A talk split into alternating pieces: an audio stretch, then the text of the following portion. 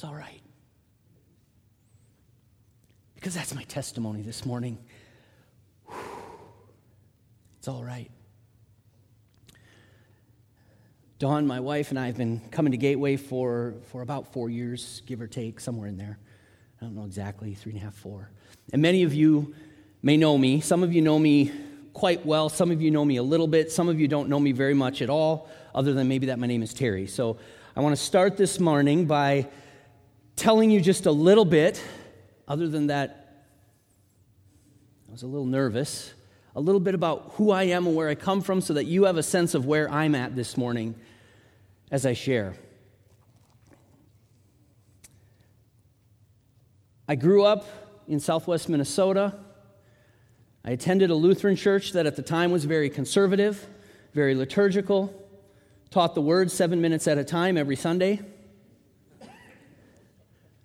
When Dawn and I were married, the first church we attended as a couple was a Baptist church in Colorado with a fiery little preacher that would jump up and down as he preached, sometimes for an hour or more. I'm going to do my best not to do that this morning. And the choir would sing before the message and after the message, and sometimes right on during the message, because he'd get fired up. And that was exciting. We learned something about exuberant worship in that place.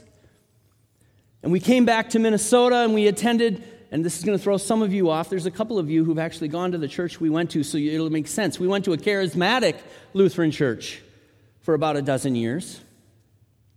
And we learned about the power of the Holy Spirit and the, the active, real nature of the Holy Spirit, alive and well today.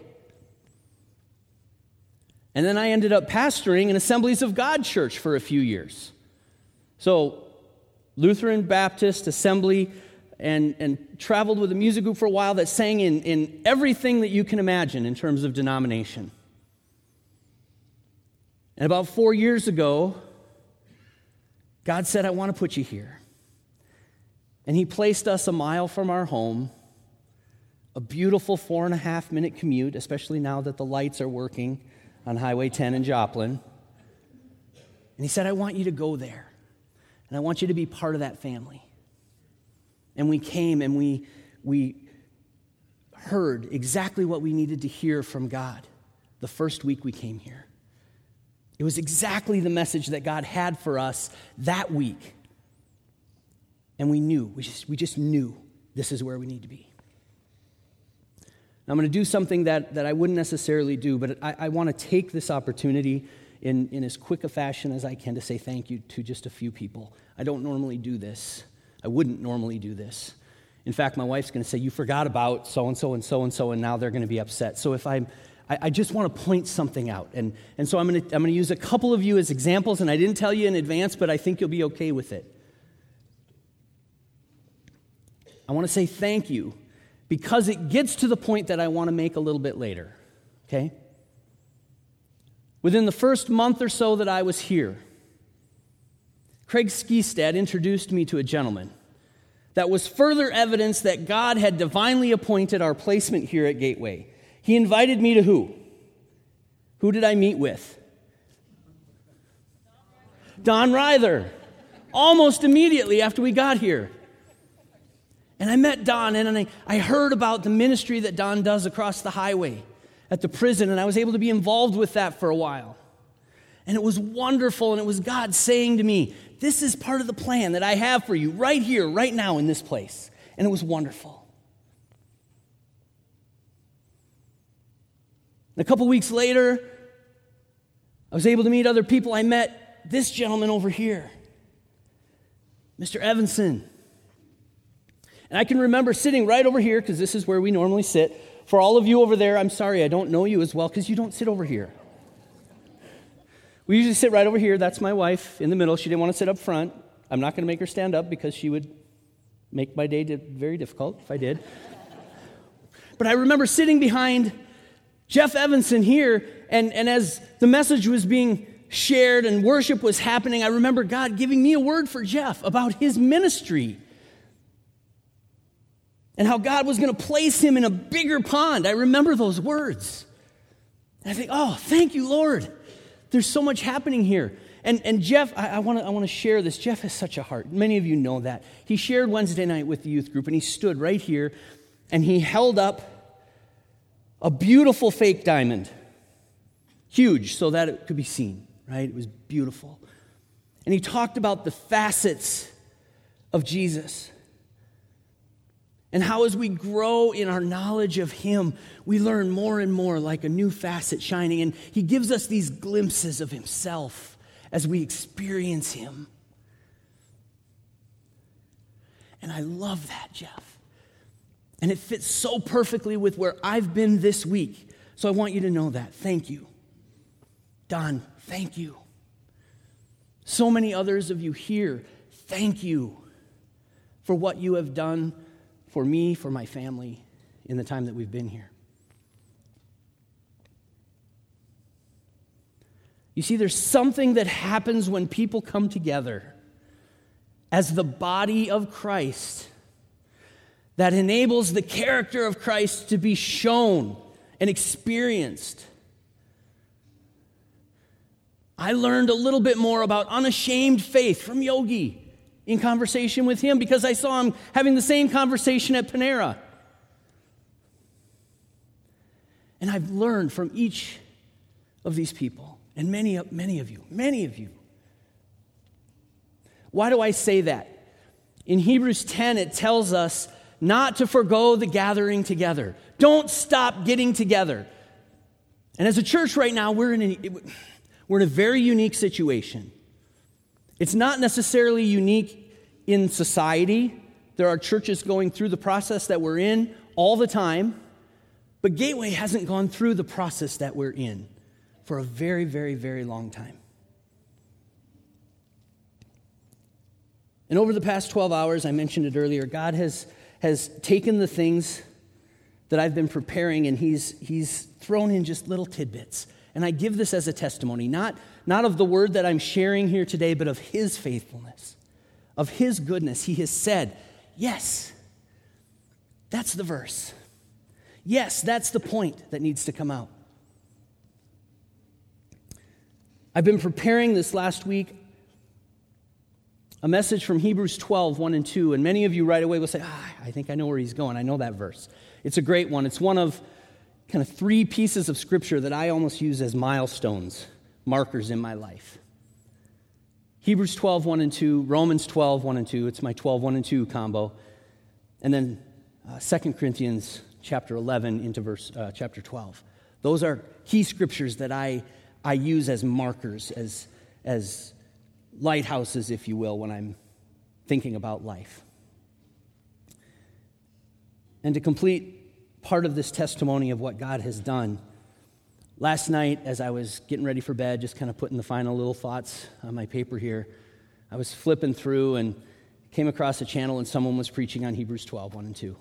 It's like, oh, thanks, Lord, that was good. And then I flipped another, and there was a different preacher preaching a story out of Mark, which just happens to be one of the example verses that I reference today. Like, okay, thank you, Lord. And then I get here this morning, and the verse of the day in my Bible app is from Ephesians 2:10. And I want you to hear this because it sets up everything that we have. Ephesians 2:10 For we are his workmanship created in Christ Jesus unto good works which God hath before ordained that we should walk in them. How many of you, if I asked with a show of hands, would say you believe that, that God has an interest in our day to day lives? Most of us can probably agree, yeah, He has an interest in it. How many of you might go as far as to say He has a divine concern for the activities of our day and creates opportunities for us, sets up divine appointments. That's great. if we can agree to that, that'll give us a place to start here. And if, and if you're not sure about that, listen along and, and maybe, you'll, maybe you'll come to that conclusion as we go. God has a purpose for each and every one of us. He has a path for our life that is the best path. And He wants us to follow that. He wants us to find our way along that perfect path that He has for us. So let's look at Hebrews 12. Therefore, since we are surrounded by such a great cloud of witnesses, we kind of had an image of that in the song, didn't we? Let us throw off everything that hinders and the sin that so easily entangles, and let us run with perseverance the race marked out for us, fixing our eyes on Jesus, the author and perfecter of faith. For the joy set before him, he endured the cross, scorning its shame, and sat down at the right hand of the throne of God. There's so much in here. And, and like I said, this is one of those verses that, that I've gone back to time and time and time again over my life. And yet, every time I do, it's alive and different and new and fresh for me. This week, studying this, new facets of God's character came out.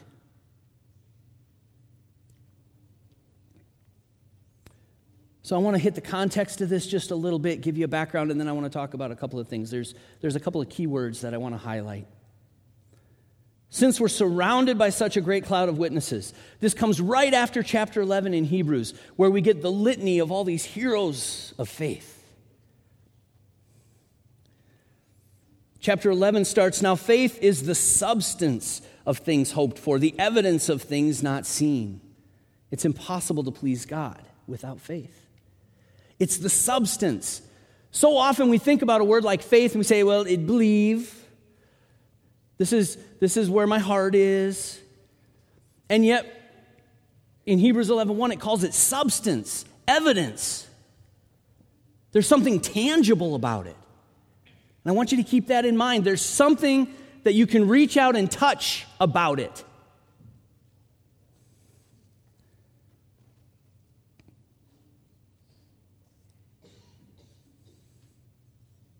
And chapter 11 gives us testimony of great heroes of faith that had gone before. He says, How much more do I need to say? In verse 32, it would take too long to recount the stories of the faith of Gideon, Barak, Samson, Jephthah, David, Samuel, and all the prophets. By faith, these people overthrew kingdoms, ruled with justice, received what God had promised them. They shut the mouths of lions, quenched the flames of fire, escaped death by the edge of the sword. Their weakness was turned to strength. They became strong in battle and put whole armies to flight. Women received their loved ones back from death. Hallelujah. Praise God, right? God is at work in the lives of these people. And it used a verb for every one of them fought, battled, received. There was something that you could point to and say, that happened. And it was active.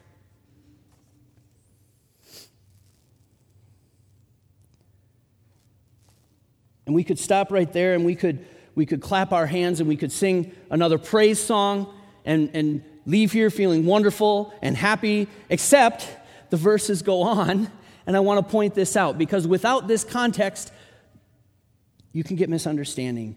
But it continues. Others were tortured.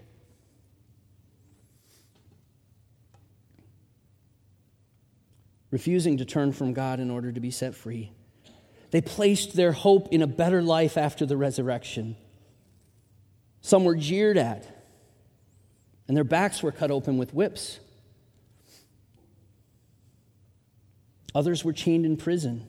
Some died by stoning, some were sawed in half, and others were killed with the sword.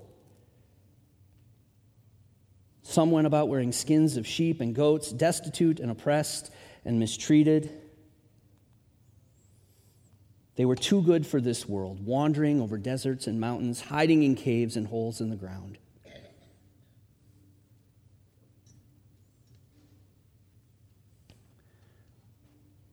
Not nearly as easy to clap our hands and shout about, is it?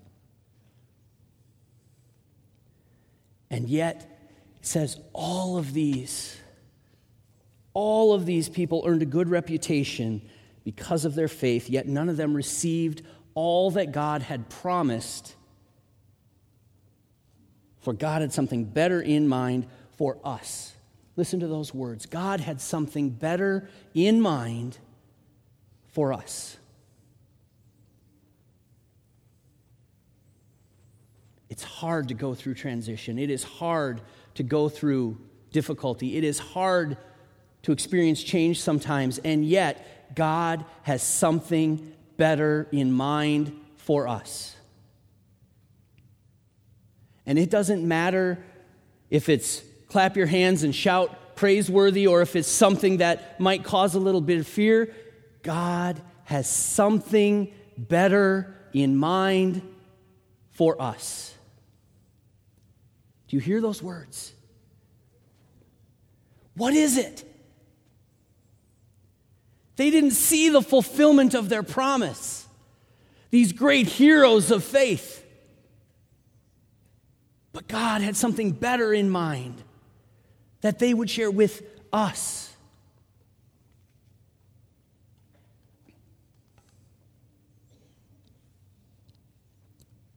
How many of you would like to know what that is? How many of you would like to experience what that is? What God Himself has in mind for you and for me and for Gateway. How many of you would like to know and experience that? Yes. Why would we not? Hebrews 12 gives us a hint. And it tells us that there's a little bit of preparation. We have to do some things to get ready for this. We've got the cloud of witnesses. We know God has something for us. Let us throw off everything that hinders. If you're an NFL fan, you might have watched some of the combine stuff taking place this week. Or you might have watched the Olympics recently that we're on. That word, let us throw off. It's about getting rid of weight. Different translations use different words. Throw off every weight that hinders. Now, the imagery that Paul is using, if you think about it, um, it, he talks about competing in the games as well. And we see this, this imagery throughout Paul's letters. And the writer of Hebrews is, is drawing us to that same imagery of people competing. How many of you can imagine someone trying to run a 100 yard dash in a toga? Stop picture?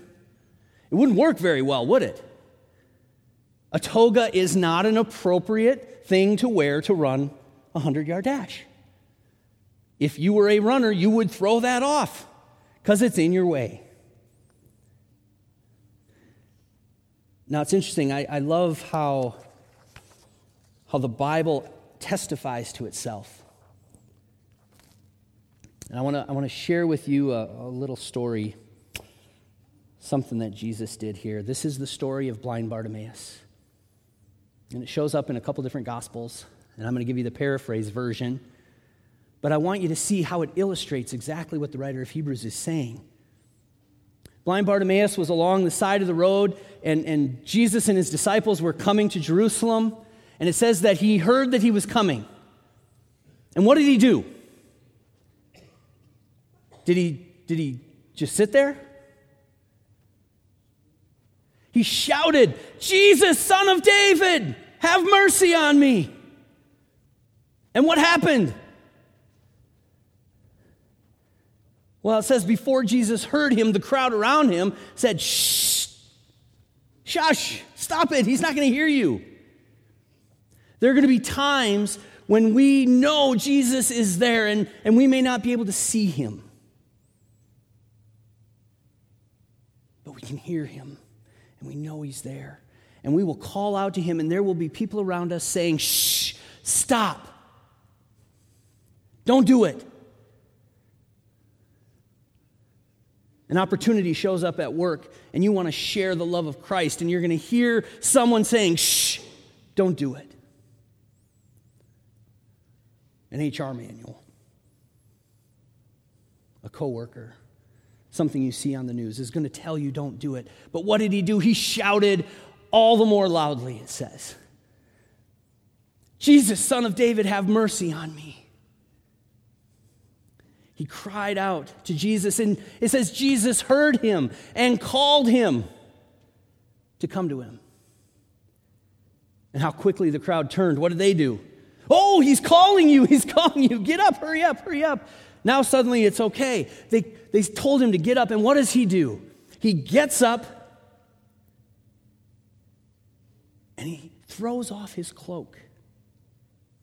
He gets rid of his cloak now, if you're a blind man in Jerusalem in Jesus' day, that's about all you've got. That's your coat, it's your bed, it's, your, it's everything that you have. It's your shelter. It, it is your source of protection in many ways. And yet he throws it off because he knows there's something better. And he says he runs. Can you imagine a blind man throwing off his cloak and running to Jesus?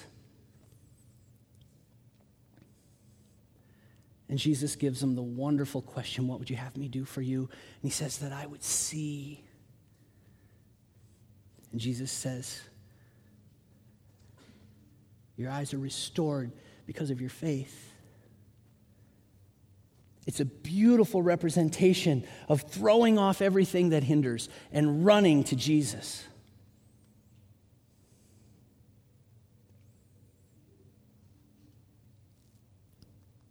Not only do we throw off that which hinders us, get rid of the weights, but we get rid of the sin. And I'm not going to spend a lot of time on this because you know what it is. I'll say that a different way. You know what yours is. I know what mine is. And you and God can work on that, and He wants to. It's about the song that we sang that said, I surrender all. We've got to get everything, not 90%, not 95%. 98% is an A in school, but it's not good enough when it comes to our relationship with Christ. We've got to give it all. We get rid of that which hinders, and we remove the sin that entangles, and we run with perseverance the race marked out for us. Now, you said you agreed to this earlier, so I just want to remind you the race marked out for us. Some people like to just take this at a nice high level and say that race is the race of life. It's all the stuff we do in life. And that's kind of true, but I think there's, there's a little bit more pointed nature to what's being discussed here. Because we're running a race that God has put before us, has planned out for us.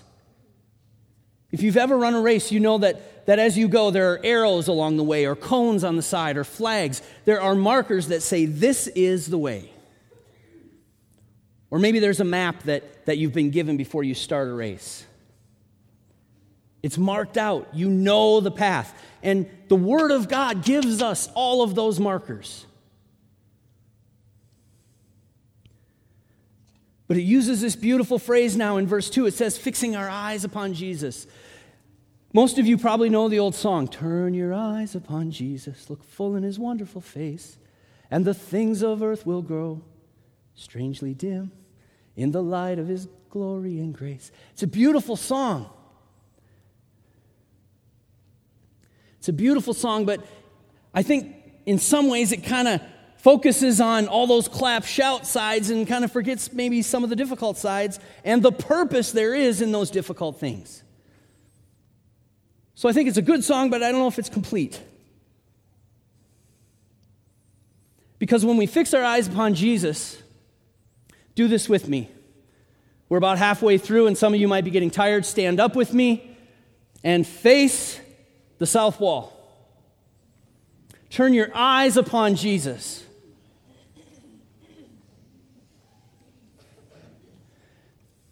If all we ever remember is the really great and wonderful, easy stuff, we forget about that. We're four weeks away from Easter, and, and that is the story of Easter, but it's not the entire story of Easter because if you turn north, that's the next chapter. He didn't stay on the cross, he went to the tomb and was risen again. And that's not the end of the story. We can read it in Hebrews 12 because what happened? For the joy set before him, he endured the cross, spent his time in hell, defeated death and the devil, took back the keys, and rose again. What? To sit at the right hand of the Father. You can sit back down. He's seated at the right hand of the Father. And what's he doing there? He's interceding for me and for you. And do you think the Father listens to the voice of his Son? To whom all glory and all honor, all authority on heaven and in earth and under the earth has been given. Do you think he listens to the petitions of his Son on your behalf? Yes, he does. There is no doubt in my mind that God the Father listens to the Son and says yes and amen because he went from the cross through the tomb to his right hand by the power of the Holy Spirit. And it's that same power that's at work within each and every one of you and me. To what end? So we prepare, we get rid of the stuff that gets in our way, we put off the sin. We get our eyes set upon Jesus, but we don't just look at him, we come to know him. I love what Jeff said Wednesday night. God is continually revealing new parts of his character through our experiences. And some of those experiences are hard. Some of them are tough. Some of them put us in places where we get the, or we just want to say no. Jesus himself said it. Night before that happened. But as we set our eyes upon Jesus, what's the example that we see? Not my will, but thine, Lord.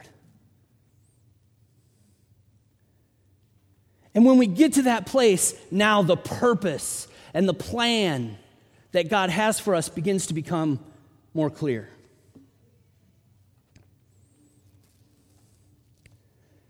You see, it says, For the joy set before him, he endured the cross. He looked beyond the situation to what was going to happen. In Revelation, it talks about Jesus returning and his reward is with him. That's you. You are his reward.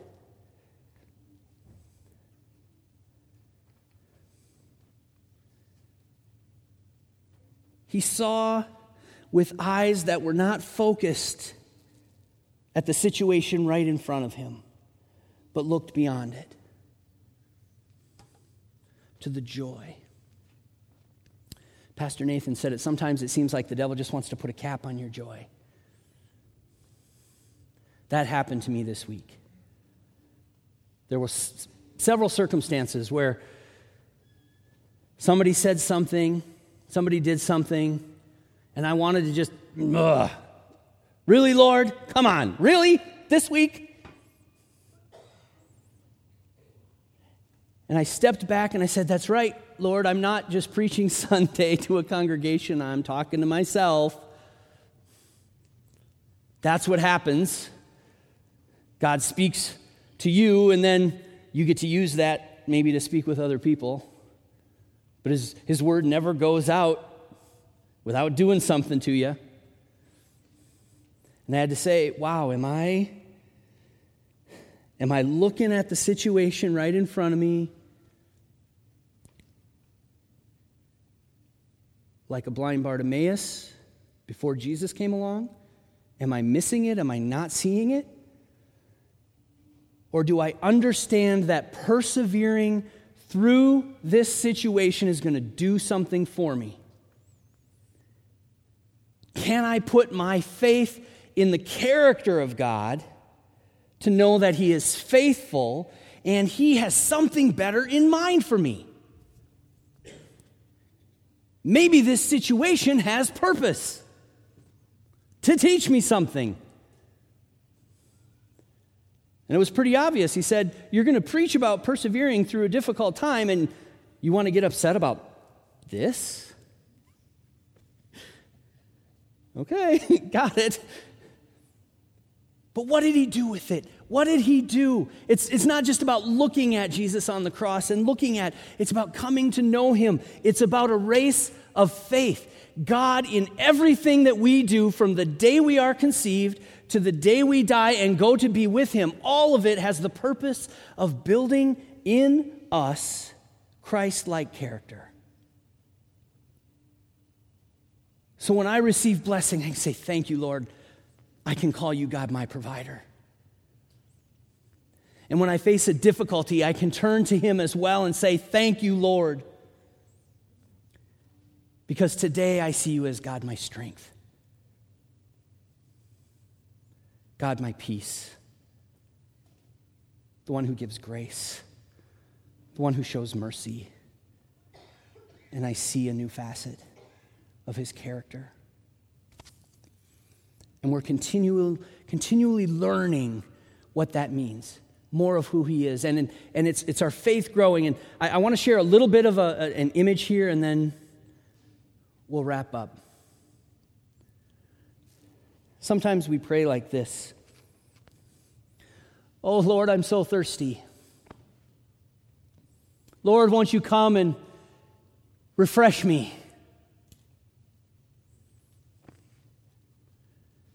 And we sit and we wait for his answer. Oh, God, hear me. Lord, your word says to be persistent in prayer. And it does.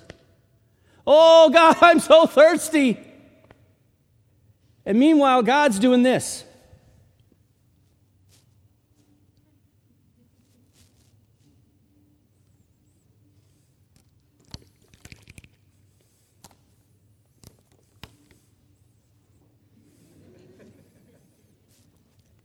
And sometimes God has to do the Vanna White, right? It's right here. And we sit. Oh, Lord, I'm so thirsty.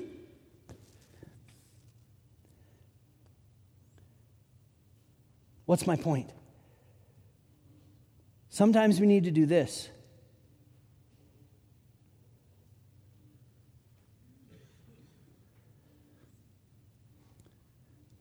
We need to take action.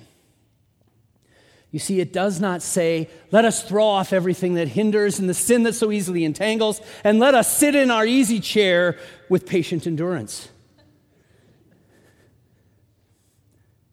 There's no La-Z-Boy.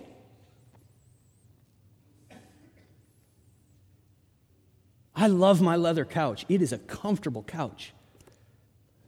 But I'm not going to do any running, any training from my couch. We have to run. We have to run. And then when we do,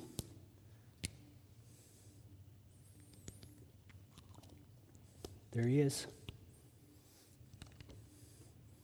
We know the story of Jericho, right?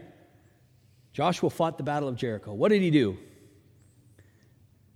They circled the city, walked around the wall of the city. How many days? Seven days. And on the seventh day, they walked around how many times? They were doing something. They didn't walk up to the wall and say, God, take down our enemy. They were doing something. And when the wall came down, what did they do? Go back out in the desert and have a party? No, they went in and took the city. They did something.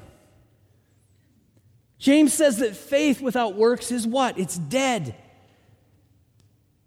Because if we come to know the character of Christ, we'll be able to see things before us, opportunities, the markers of this race that He has placed there for us, so that we might do.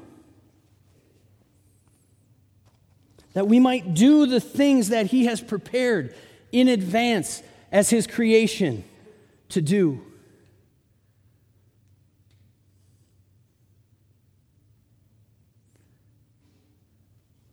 I'm going to ask the ushers if at this time you'd come forward and pass out the cards. We're four weeks from Easter. And this is, this is just an easy to do. Okay? All these are are little invitations that you can pass out to people to come and join us on Easter.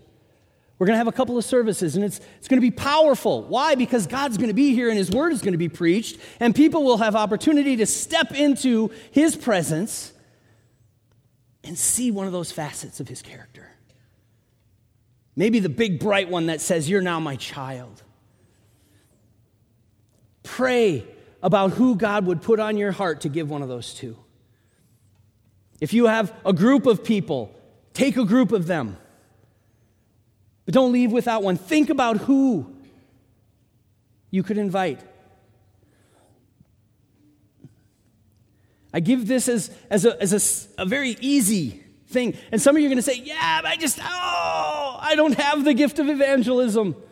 You don't have to. You have to have the gift of putting your hand out. And just be willing to step through a little bit of discomfort and say, Hey, I love my church. And we're having an Easter service, and it's going to be great, and I would love for you to be able to join us. That's it.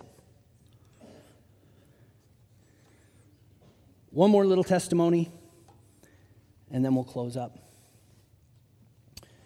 I've been preparing this message this week, and I told you God had given me little things.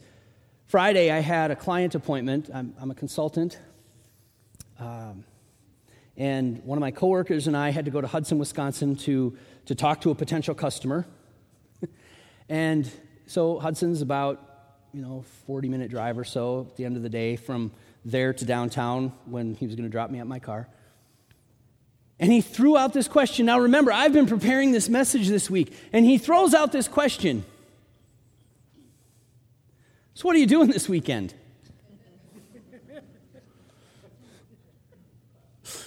Well, Saturday I'm not doing much.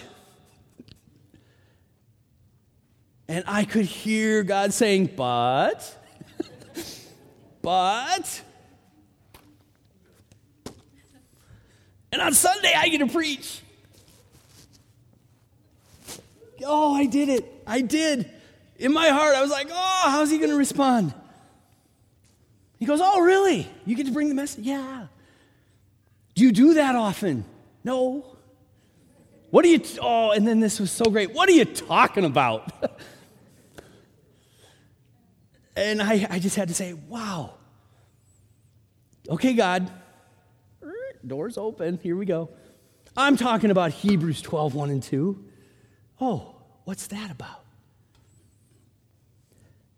I said about it, it, it's about overcoming difficulties and running with perseverance and becoming more like Christ.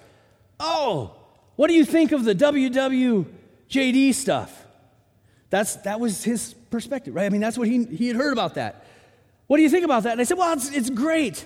It's a good thing, but there's something even, even better, I think. Because I, I want to become so like Christ. I want his character to so be in me that I don't have to stop in every circumstance and say, hmm, what would Jesus do? I want to be able to just walk forward and say, the character of Christ can come out and just let it come out. I don't want to have to stop and think. I just want to do. I just want to be like him. Not that there's anything wrong with asking the question. It's great to build a habit. It's great. But his purpose for us is not just to bump through life from, you know, maybe a circumstance here and there along the way. He wants us to come into the fullness and maturity in Him that He's designed us to be.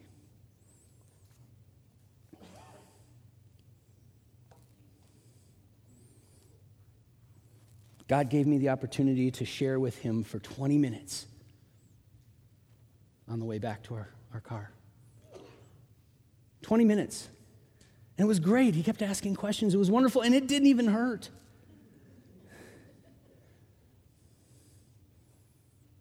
It's a simple example. But God has something better in mind for us. As we go through this transition here at Gateway, our job is not to sit and wait and wonder. Our job is to pray fervently. Our job is to listen carefully and constantly. And our job is to run, to find those opportunities.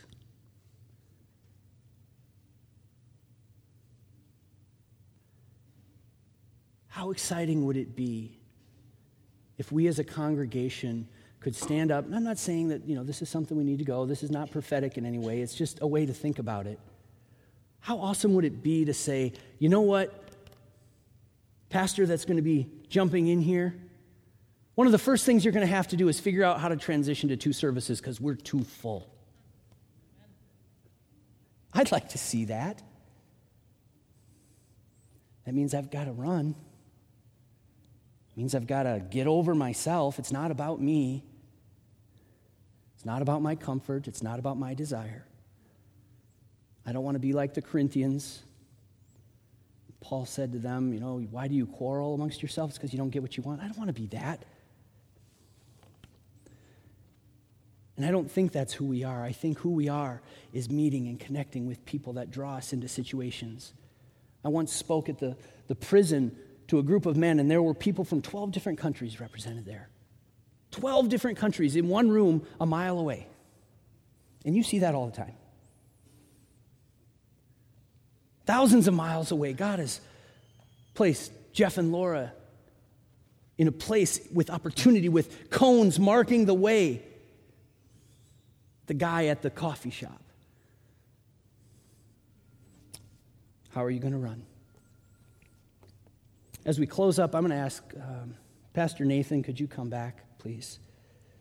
And just pray. I don't, I don't want to end this without giving you opportunity. If there is someone here who doesn't yet know Jesus as Lord and Savior, I want to give you that opportunity. Come and talk to me afterwards. Prayer ministers, if, if you could come forward. If you struggle with fear, if you struggle with just getting over that first thing, take advantage of the prayer ministry that is here. Come and have someone that's part of this body of Christ speak encouragement into your life. So, prayer ministry, if you could come forward, if you're here. Jeff and Laura, would you join, please, too? I think God is going to use you today to speak to people. And for the rest of you, I just want you to know that the, the opportunity is here. Take advantage of it. For the rest of you, receive a benediction and go out the doors and run. Throw off the cloak and run. Be careful, it's slippery, but run. Let's pray.